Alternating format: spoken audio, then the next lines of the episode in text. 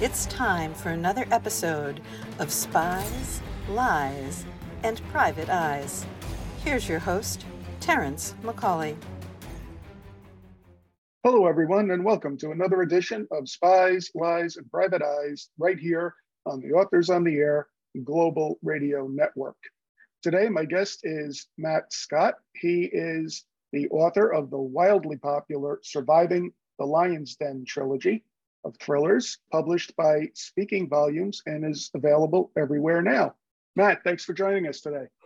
Thanks so much for having me on. I appreciate it. Sure. Why don't you tell us a little bit about your trilogy and the latest? The latest is actually going to be my, the Ayatollah Takedown, which came out uh, just uh, on March 21st. But it concludes the series, the, the Surviving the Lion's Den series. And what happened was um, I'll, try and make this as brief as I can. I, I didn't really get into reading a lot until I started reading Vince Flynn in the mm. in the 2000s. So that that's really what, what hooked me in. And then you know evolved into you know Brad Thor, and a lot of the other guys. So I just kind of started you know absorbing you know the the genre. And you know I, so I started developing some ideas around Iran because I, I was always kind of fascinated by the 1953 coup but you know, mm. self doubt and all that stuff kind of crept creeps in. And I went to a book signing with David Baldacci, and I told I was 39 at the time. I asked him when I got up to the table, I was like, "Look, it's 40 too old to write your first novel?" And I kid you not, he stopped mid signature, looks up at me like this, and says, "Hell no! What are you waiting for?" So right. at that point, I, you know, it's like, you know, this guy's sold, you know, 250 million copies or whatever it is. I mean, you know, I've got no excuses now. So I, I went home and I started writing uh, Surviving the Lion's Den, and I was really um, kind of captivated by the Da Vinci Code when when it came out because that's really mm-hmm. kind of what got me into to reading. I mean, Dan Brown got me back into reading. Vince Flynn and Brad Thor and those guys made sure I stayed there. So, with regards to the Da Vinci Code, I really wanted to do something with Iran that you know gives people takes people on a tour of the country because most Westerners, especially Americans, have no idea what it's like.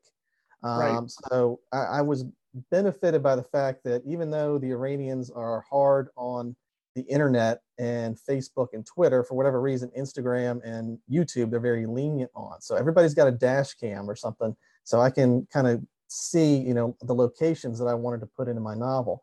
So right. I, I kind of started it there and I started it off with a personal story with a guy named Kurt Carruthers who goes over to Iran for revenge because his father had been involved in the, the 1953 coup of Mohammad Mossadegh and um, uh, the takedown of Mossadegh, excuse me. And, uh, you know, the Iranians uh, had assassination squads out hunting these guys. So he goes over there for revenge. But then it's separately, I have a, a story about, you know, a kidnapped CIA agent named Tom DeLange, and their, their stories kind of converge.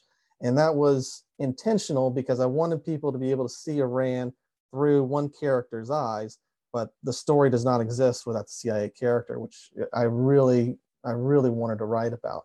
So it kind right. of evolves from there.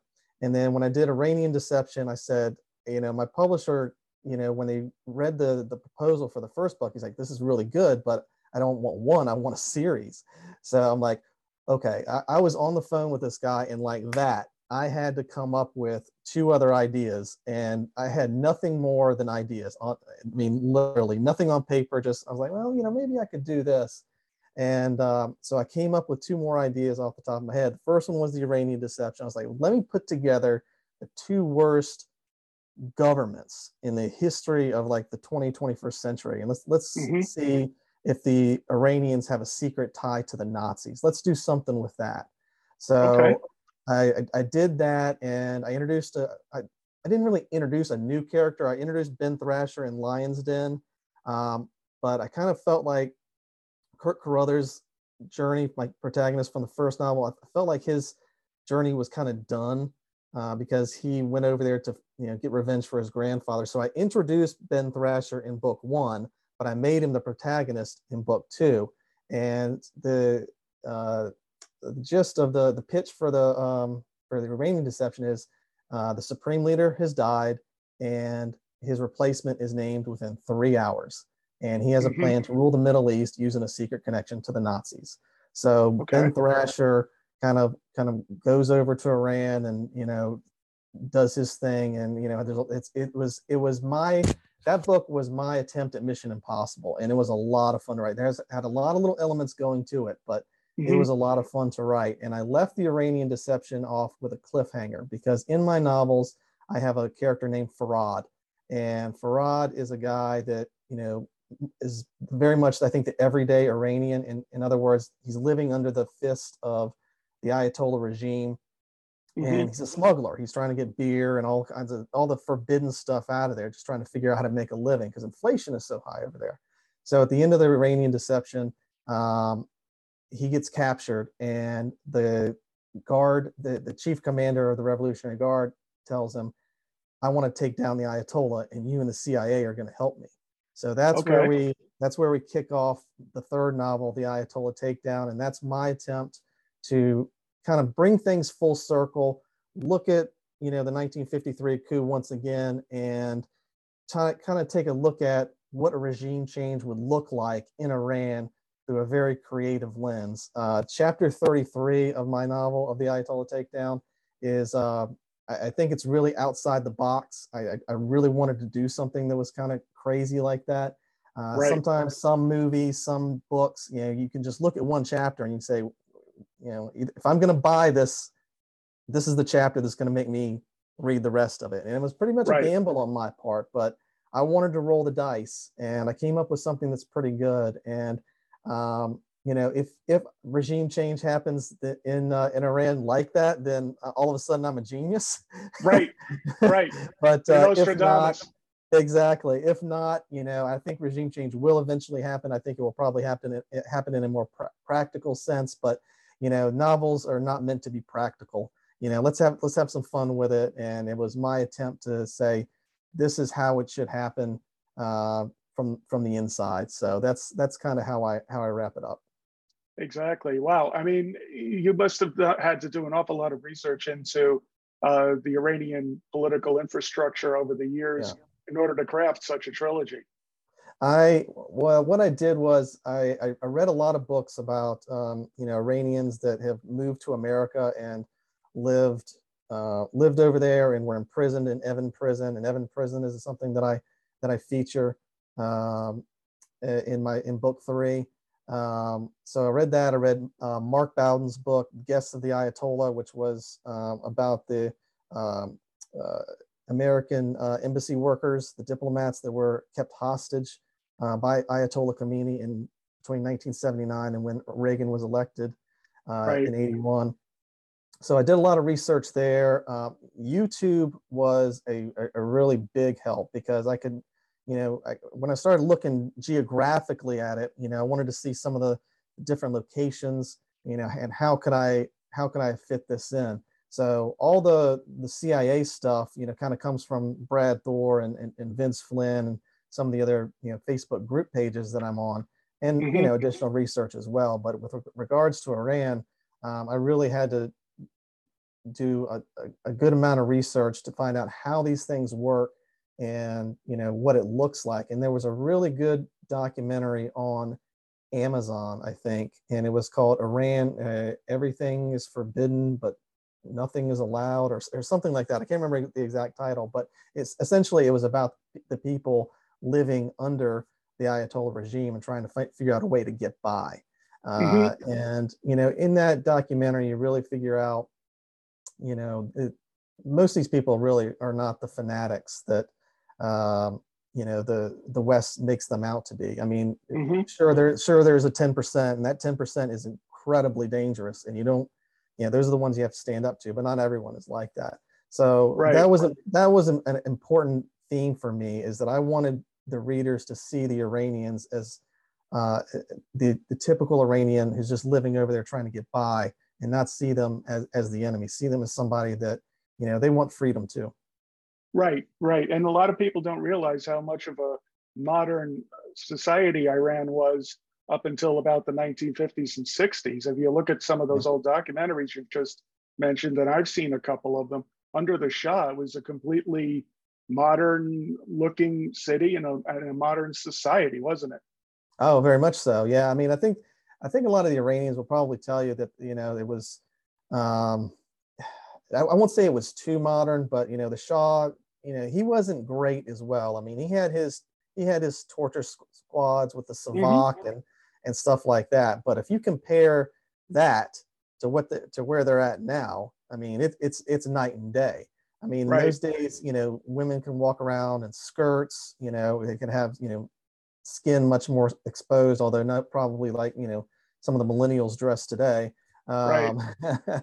but um, yeah, it was it was definitely much more modern. I think that you know a lot of that comes from the Western influence that came out of the the 1953 coup. Um, right. So in that in that way, it was you know the coup was you know can be viewed as a success in a lot of ways, but maybe long term, not so much. And that's kind of one of the things that I I like to revisit in the Ayatollah takedown as well. Over the course of the last three books, I know that you said this was your first foray into creative writing. What right. did you learn about your own creativity from when you started the first book all the way up until you finished this third book? Um, I I think the the biggest thing in terms of the writing process that I learned is to trust my instincts. Mm-hmm. Um, you know, one of the reasons I got I wanted to write, you know, the novel was, you know, at, at the time I was uh, working an eight to five job that I just I really was not happy in. I was um, not moving up the ladder the way I thought I, I should, and the bureaucracy of it was really starting to annoy me. So I wanted to do something where I was totally in, in control.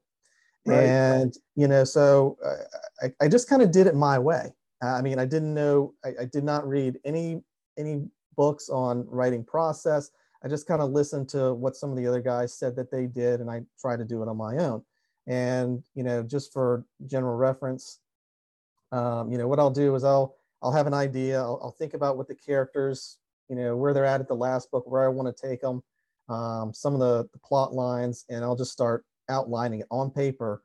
Um, and I'll get maybe half to two thirds of the way through. And then at okay. that point, you know, panic kind of sets in like, oh my God, I've only got like two thirds of the novel. How am I going to get the, the rest of it? So I put it on an Excel spreadsheet. And what I'll do is I'll go in, I'll start writing. I'll write the, I'll write a chapter, go downstairs. My chapter is usually about anywhere between a thousand and 1500 words a day. That's generally my number.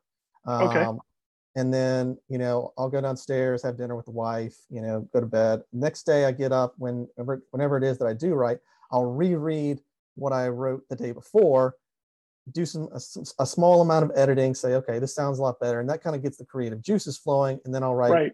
The next chapter so because i never stop in the middle of a chapter that's that's the one hard fast rule i have is i do not stop the chapter okay. has to be finished by the end of the day um, and the greatest thing that ever happened to me during this process for all three books is I'll start out a chapter and I'll be looking at my outline. I'm like, man, I don't know how I'm going to get Farad or Ben Thrasher out of this. I mean, I just I just got to go to it because my outline will say something as simple as, you know, Terry went into the palace and that's right. it. And so I so that is the limit of my outline because I don't want to do too much. I have to I have right. to sit in the chair and write by the seat of my pants at that. So it's just a matter of, okay, I'm going this way. Um, so the best thing that ever happened to me was I'll be writing it and then I'll figure it out during the course of the process. And that is, and that's just trusting your instincts. That's knowing your character. That's knowing your plot line. And at the end, when I finish that chapter, you know, I just kind of sit back like, man, that was good. So yeah, I go downstairs, yeah. I'll have my celebratory shot of Jack Daniels. And, uh, you know, I just kind of, then I do the same thing the next day. So uh, I, I, didn't have any any type of platform or outline or guideline or blueprint, whatever you want to call it. I just did it my way, and right. I think you know a lot of the um, the writing skills that I developed in college because I went to a, very, a college that was very heavy on writing, even though we were doing essays, you know, mostly at the time. I think mm-hmm. that helped. I think you add in the what I've read, you know, over the years has helped. But uh, in the end, it was just about I, I have to do this my way, mm-hmm. and mm-hmm. it you know sometimes your gut will never steer you wrong. Even if you're wrong, you're going to be glad you did it because you would you would have regretted not doing it. So right, and you also sometimes learn something too from going down the wrong path, don't you? Yeah, yeah, absolutely. And I mean, I'm a bit of an overwriter. You know, a lot of my my novels, I think all three of my novels, the first novel ended up being 130,000 words Wow. first time around. So there was a lot of cutting that needed to be done. The plot was a little bit different. It had three friends that go over to Iran, and so I had to, I had to fix that up. Um, Right. But being an overwriter is actually to me is a good thing because then the delete key is your friend. You don't have to worry Right. about you know anything. If you're if you're an underwriter, then you when you go to the editing process, and you're like, you know, I I, I went through this before. I don't feel like going through it again. No, uh, that doesn't work. So it's easy, always Right. easier to cut than it is to add. And you know, it, I just found a process that that just works for me. I, I, I it's very it's a very strange thing, but at the at the same time, it also makes me feel like I have, you know, this is the one gift that I have that may be God given. So I just as Right. long as I trust myself, um, I'll, I'll be fine. Right. Yeah. And that's it too. I mean, you can teach certain parts of writing, you can teach about, um, you know, structure and voice and consistency, but you can't, there's no substitute for actually just sitting down and doing the hard work, is there? No, no, absolutely not. And you know, the best thing about it is, you know, when you're in the chair, you're in control. Right. You you have, I mean, you can you can read that any number of ways that you want. You can be, oh my God, I'm the one that has to do this. No, don't don't do that to yourself. You this is what you this is what you want. This is you know how you want to write. Just just go out and do it. And you know the confidence you'll have in yourself by just sitting out and doing it is uh, I mean, I, I don't think it's measurable, and that's been one of the best things that's happened to me. Is just I decided that I wanted to do this. This is how I want to do it, and now I'm I'm going to get it done. And um, you know, no matter you know what happens down the road, I can be proud of myself for for that. Exactly right. Exactly right. And they've all been well received and well reviewed as well. Uh, I know that you've written three books in this genre, and now that you've gotten your writing legs under you, uh, is there another type of genre that you are thinking about, or are you, do you think you're going to stay pretty much in the thriller lane? Um, well, the, the the third novel wraps up my contract with Speaking Volumes, so I'm kind of waiting to see what happens after Mhm. that. But I can't see myself leaving the the thriller genre. I've got some other ideas. Uh, one about North Korea that I think I'd like to do. Uh, I think you know one of the things you know I've always heard is you know write what you like to read, um, Right. simply because that's you know I- I think it makes the creative juices flow uh, considerably better. Now, I am a bit of a horror uh, uh, fan in terms of novels, so I, I would always like to maybe write a, a good horror novel, but I may I might be out of my lane a little bit on that one. So we'll we'll have to see. Uh, That one I may have to stay just a fanboy, but the the thriller genre, I think, because I, I I feel like I'm always willing to learn and you know watch documentaries, you know, just because of the sheer interest of it. Right. I, I kind of see myself staying in the thriller genre. Yeah, no, that's good. And you know, you, you write with what you're comfortable with doing, and you've definitely had a lot of success with it. And who knows, maybe in the future, after you've done a couple of more thrillers, you might be willing to take that leap into the thriller genre. I will say Absolutely. that I, what little I know of that genre, it is completely different than thrillers. And Oh, there's for a lot sure. of different there's a lot of different fans out there that are very expressive, just like you've got with thrillers. But I think that the, the thriller audience is a little bit more forgiving than the uh, horror audience seems to be sometimes. I think I think so too. I mean, you, you can get away, you can get get away with a lot. I think in in the thriller genre, as long as you're in the ballpark. If you get something blatantly wrong, then you know Right. the, the audience is gonna is gonna come after you. Uh, in the horror genre, because it, it is so creative, and I mean, it is 100% creative. You're not really gonna base it off of you know anything that essentially anything that happens in real life. I mean, so you have you have given the audience this world, and whether you like it or not, the rules that you've written for that world apply when the readers are reading it. So when you deviate from those rules, uh, they tend to they tend to come after you. Now, if you, you but the same time is, you know, in the horror genre, you're making the rules up as you go along. So sometimes you can you can trick your audience a little bit, but I, I, I tend to want to be a little bit more grounded. So I think that's why the thriller genre works for me. Yeah, that makes sense. It certainly does. Well, you've got a lot that you've already done in a very short amount of time, and I would be willing to bet you've got a lot more that's going to be in store for you in your career. I was wondering how can people continue to uh, keep in touch with you, follow your career as it continues to grow? Uh, you can always check out my website, uh, mattscottbooks.com. Um, you can, if you want to send me an email from there, you certainly can. Um, on uh, uh, Facebook, I have my personal account. Uh, message me, friend me anytime. I don't turn anybody down. Uh, Instagram and Twitter, it's at Matt Scott Books, and you can uh, message me there as well. I, I return all messages, no matter what it is. Even if you're you're crucifying my book, I will I will at least say thanks thanks for taking the time to read it. So yeah, you can always reach me there, and I I, I never turn away a fan. Absolutely never.